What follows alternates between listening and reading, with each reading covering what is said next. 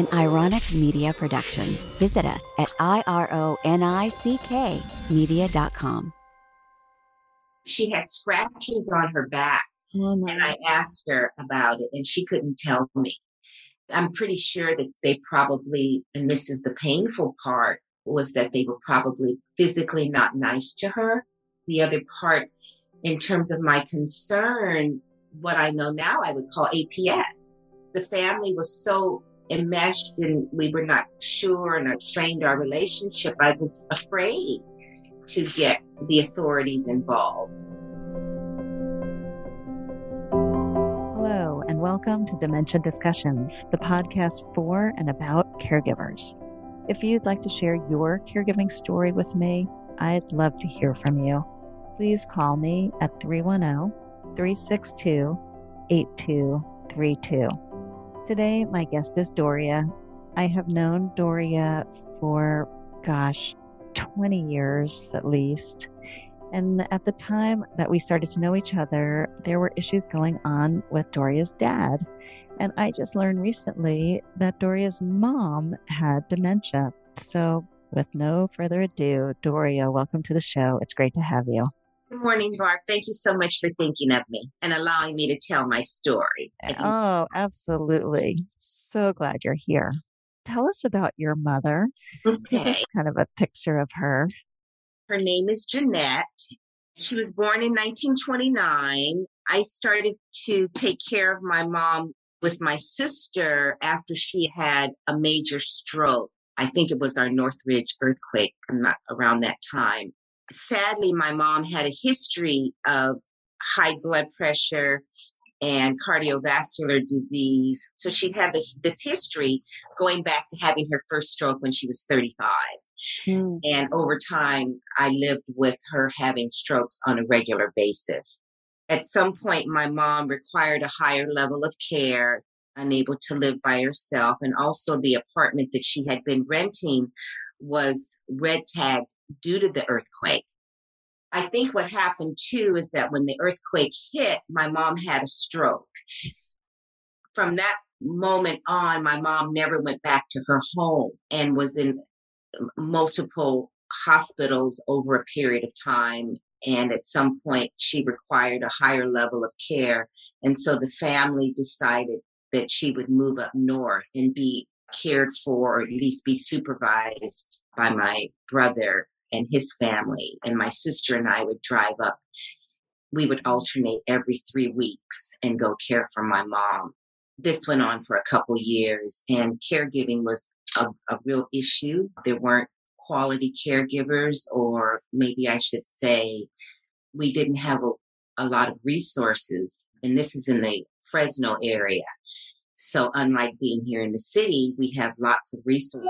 We were very limited. And so, sadly, we ended up, we, we just had to take what we could get. And that didn't always work out.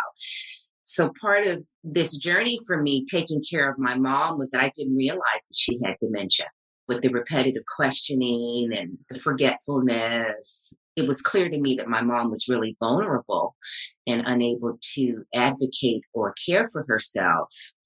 But I had really no idea that she had some memory loss, as well as I was not aware of any of the social services to help us. So we were flailing around trying to figure out how to get my mom the best support as possible. The good news is that caring for my mom and being so limited in resources and, and recognizing the need for them is what propelled me to go into this work.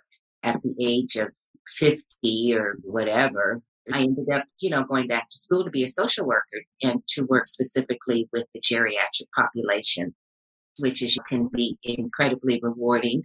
And it can also be it can tear on your heart when you get a, a sense of the services that be it your loved one or someone needs and those services aren't available to you because of money. So money i find is the biggest barrier to the support and at the same time money doesn't always guarantee you the best caregiver but it does at least give you more options versus having nothing. As I said, that was why. That was one of the reasons that spawned me into this work. which for the most part I do enjoy. And not only was I the, when I think about it, not only was I the caregiver for my mom, I was also the caregiver for my daughter's grandma. I supervised her care when she moved here from Florida. And that was probably my second introduction to caregiving, supervising the care of people that we love, trying to understand and navigate the resources, which are pretty complicated. So you were a long distance caregiver for your mom, mm-hmm. who was up in Fresno, mm-hmm. and your, I guess, mother in law at the time. Mm-hmm. She also had dementia. Yeah, she's yeah, she definitely. As I said, with my mom, I wasn't aware of her cognitive decline, but I could see it with Doris. But I didn't. I don't think I really knew. I didn't claim that she was just getting old, and so many of the things that I see with my clients now, I remember with Doris how she would behave and pack her bags because she'd come out here uh, from Florida. So, you know, she was pretty confused and lost her safety net. There'd be days I go to visit her in an assisted living and she'd have all of her bags packed. She's like, I'm going, I'm ready to go now. That's that part where she was forgetting that she wasn't where she was, but she needed to go back to where she was. And so I feel very fortunate to have taken care of both of them. What a blessing to help me understand a little bit more about this disease. Did your mom finally get diagnosed with dementia? No, she didn't. She never did. She never did. But so I it's in retrospect that you realize she had dementia. Yeah, in in retrospect, absolutely. Mm-hmm. So, for example, she would say things. I would go up and we like to cook, and I'd always cook her some something special every weekend. And so, I would be in the kitchen cooking, and I could see her through this little hole in the wall, not a whole hole, but like a little little opening that could see through to the living room. And she'd be sitting there and she'd say, I'm hungry. And I'd say, Ma, give me a second. And she said, okay. And she'd wait another second. She says, I'm hungry. And then I'd, Ma, I'll be with you in a second. And then she'd say, I'm hungry. And I say, we already ate. And she'd, she'd say, well, I'm still hungry. Feed me. And so I think that was part of that that piece of not being able to regulate. But when I think about it, I said that was her dementia. You know, mm-hmm. feed me. Oh, you fed me already? What's your name again? Those kinds of things. That caught you like off guard? Would you be like, Mom, it's me? Some of it was just comical. Some of it you just had to laugh. You couldn't make these stories up. And some, yeah, absolutely, Barb. Some days it was funny, and then some days it wasn't. But again, because there was such a lack of absence of resources that I didn't know how to go about getting them, that we were really walking through this by ourselves. Mm-hmm. So it was your sister who lived up there near her? No, it was my oh, brother. brother. Yeah. And my oh. sister and I would drive up every three weeks. Oh, I see. So that she would have some coverage, and there might be one weekend where she didn't have coverage, but we would go every every other, really, I think it worked out to almost like every other weekend driving up and staying with her, like from Friday to Sunday night. And it would make her so sad. I think about how sad it would make her when I would leave. She would cry mm. and ask me not to leave. And part of what I recognize now was that she was afraid of her caregivers. Hmm, she didn't want to be left alone with them. Oh, goodness that was it. Of course, she missed me and would be so happy to see me. But when we left, it was like she wasn't going to get the same kind of love and support. And that's probably been the hardest part for me is, is acknowledging her pain. But at the same time, as I mentioned, what propelled me to do this work was a way for me to make peace with some of the things I didn't understand about her decline. I'm very clear about that that it allows me to make this amends and pay it forward. Absolutely. Yeah. Oh, goodness. So, probably a lot of regrets about that time and just what you didn't know. You had no idea. Yeah. I think that's the piece is that now that we're in this field, there's more that we know and we share this knowledge with complete strangers hired to do this work it's useful for my own when I'm feeling certain ways myself. But in terms of having an elder, I don't have any more elders in my life to care for. My dad also passed away from different health issues. But the beautiful thing is to be able to share it with my daughter or with my girlfriends who call me about their parents and, and people refer to me just for a little bit of insight. And so it is clearly useful, but in a more indirect way. Yeah. So you can keep your mom's memory alive. Yeah. So that work that I did was not in vain. This idea of what you don't know. If you know more, then you can do more, but you, oh. you're so limited with whatever it is you know. And what a world of difference now that you have all this experience, all this knowledge. Of course, you would have recognized her dementia. Mm-hmm. Of course, you would have gotten her to see a doctor for that. You would have done so many more things for her. Absolutely. And you're right. 20 years ago, it might not, it was more than 20 years ago. My mom passed in, uh, I think she passed in 2000. So about 22 years 22 ago. years ago. Yeah. Yeah. You would have done all sorts of things and that probably weren't available 22 years ago. Yeah, I don't think so. Even in terms of just medical care and what's covered at that time, she was Medi and it covered everything.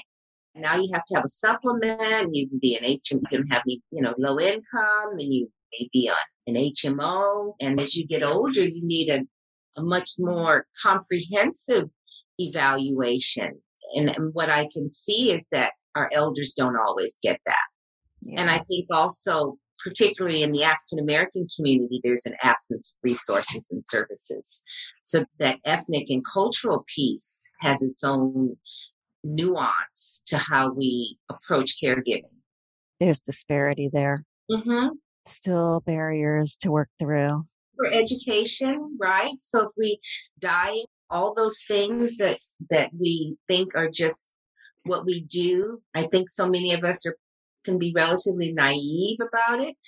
And then you find out, you go, oh my goodness, if I'd known that sugar was a factor, or wheat was a factor, or salt was a factor, or exercise more, just having a positive attitude, those kinds of things really impact our wellness and our mm-hmm. overall health care. Yeah.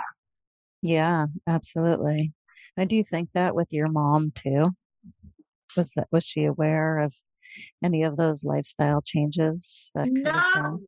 Really, I don't mm think so. I think she would have been open to them if we had presented them to her. But I just flashed on that generation born in 1929 as a single woman with her kids. And there were just a lot of things you just didn't I think women probably didn't put the focus on themselves. They put the focus on their kids. Mm-hmm. Yeah. So then as you get older, you're just an older person not focusing on yourself. You don't know how to do that because you've never done that before. So it's yeah. really interesting to look at behaviors that we've developed over the years, cultural behaviors, culture of women, culture of people of color, economic culture, the culture of so many things you're right. There is so much more focus now. Lifestyle changes, right? On diet and exercise that's talked about everywhere. Mm-hmm. Different kinds of diets, all sorts of things. Mm-hmm. Interesting that led you to this work today. It is interesting. I would have never thought in a million years that I would have become a social worker and then to take that work when you and I met in geriatrics and to now be doing private consulting. It's actually really beautiful to take all that skill set and capture it in a way that I can define how I want to work and who I want to work with and have some freedom. But it's all been, it's been cumulative. It's been all the things that we've witnessed over the years, whether it's with our family or other families, watching them age. So it's now I'm at this point of so many decades of experience, lived experience that I can now apply to the work that I do. Yeah, which makes it so much richer. It makes you so much more seasoned. Absolutely. I was saying to someone the other day that hopefully as you get older, you are getting wiser. Hopefully.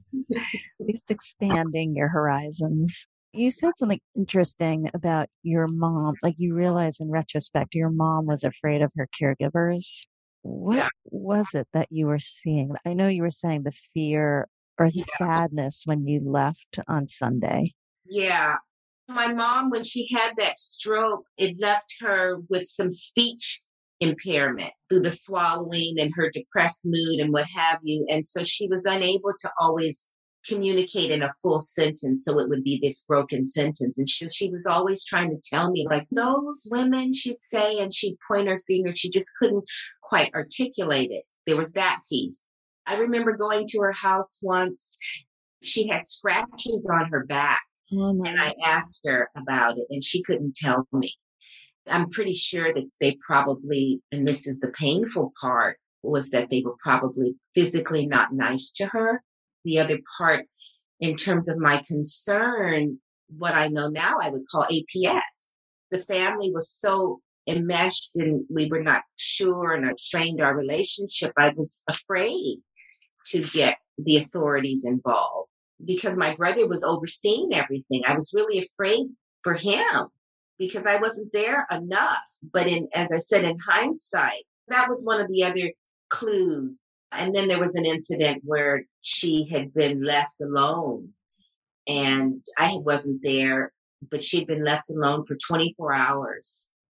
And the caregiver at that time had taken her car and I think she went out on a binge Mm-hmm. And my mom, it makes my heart so sad. My mom was just sitting in this house waiting for this woman to come back. And the way that it was discovered was my brother had come over that weekend to mow the lawn. And while he was mowing the lawn, the police pulled up with the caregiver in the car. Oh, goodness. Yes. And then they went into the house and found my mom. Mm.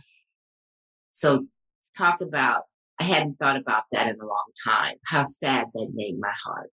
Mm-hmm. So many different levels. So many. Just yeah. it was unbelievable. Yeah. And I really wanted to at some point bring my mom back to LA to be with me. Either I waited too long or she just was tired. So she just didn't want to do this anymore. I'm so sorry to hear that story. You did the best you could with what you knew at the time.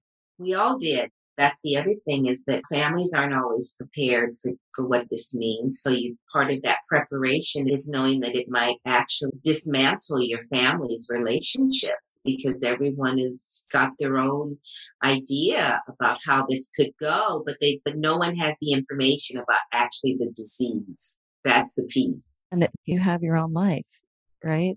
Mm-hmm. So you're here in LA, your mother's up in Fresno. You can't just pick up and go and take care of her. You can't just pick her up and have her move in with you. That would have uprooted your career, let's say. I hear this so often that families want to take their parent in with them. Mm-hmm. And it's people don't have room, they don't have time, they have their own families, their own careers. And they don't have the money. Yeah, or the money, exactly. So these things are so challenging. I mean, mm-hmm. our hearts usually are so big and what we want to do, what we wish we could do, and sometimes what we just can't do. Mm-hmm. There's definitely a level of powerlessness and acceptance. We just keep trying to connect the dots in whatever way we can. I talk to so many family members who just don't have the resources, the financial resources. So they have all the love in the heart and all those things. They just do not have the financial resources. And so the sacrifice, the economic sacrifice that happens, you, you can't leave your job. Maybe you can leave your job. Those are some really difficult questions, and there's no safety net. Yeah, that's exactly right. Most people cannot leave their job to take care of their parent. Mm-hmm. I'm sure you would have. I was in a position where I had a little bit more flexibility so I could, you know, see her with a different type of frequency or, you know, I could schedule it the way I wanted. But yeah, absolutely. If I could, oh, if I could go back and turn back the hands of time, absolutely. My mom was young. I think my mom was like, I'm going to say she was probably in her early 80s when she passed away. I think that's young. Mm-hmm. Yeah.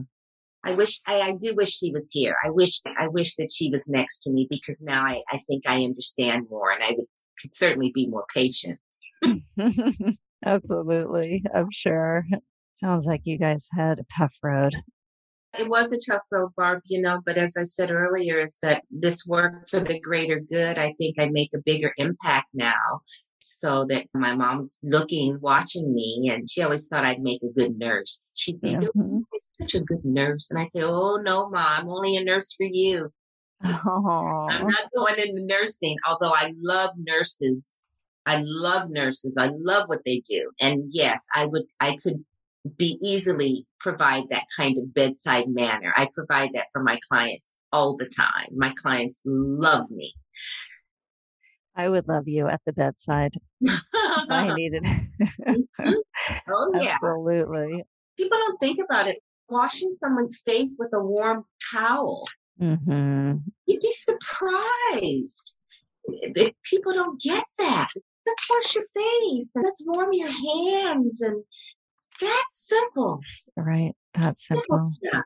hmm You know, a lotion, give you something to drink, offer you something. Uh, Yeah. Simple things. Simple things. Right. Not major caregiving. Just We need more of that kind of a- a- a- attentiveness. would you say you try to put people in touch with resources if they're lacking financial resources? You you try to make them aware of maybe resources through the VA or through Yeah. the county. You Yeah. know, any sort of scholarships that might be out there, or Yeah, sometimes yeah, absolutely.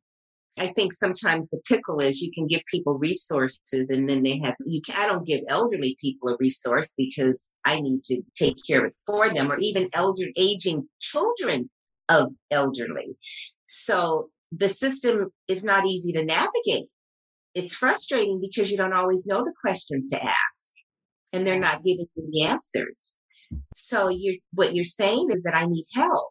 And what is and oh so I'm a dollar over? Okay. I'm a dollar over. Let me readjust my numbers so that I'll be a dollar under. Those kind of just really fundamental things that can really change the trajectory of the care that someone receives. Yeah, Uh, you're saying to be eligible for a particular service.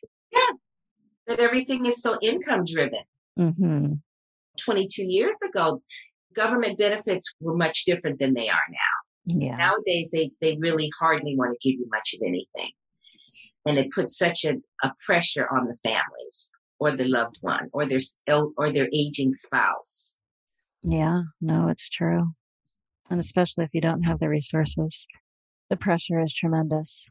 i think there needs to be a shift in priorities because one thing that's really clear is for individuals speaking of an elderly person that has a lived life they've already paid into the system they paid in so many different ways and so now they need our support they need the infrastructure support and the infrastructure says oh i'm sorry you know you're not eligible yeah Something's wrong. It's a broken system. It is a broken system. So hopefully collectively maybe people will get together and and try to i know that there there are a couple senior in terms of taking care of elderly people have taken huge home and it's almost like the golden girls. One go has their own place and they and they can look after each other. It's like this cooperative living for the aging and then they become each other's caregiver to the extent that they can be Oh, that's a great idea. My thought was that the big places, like the big chain places, have one or two pro bono rooms. mm-hmm. You know, what just one or two, like or very reduced rate rooms.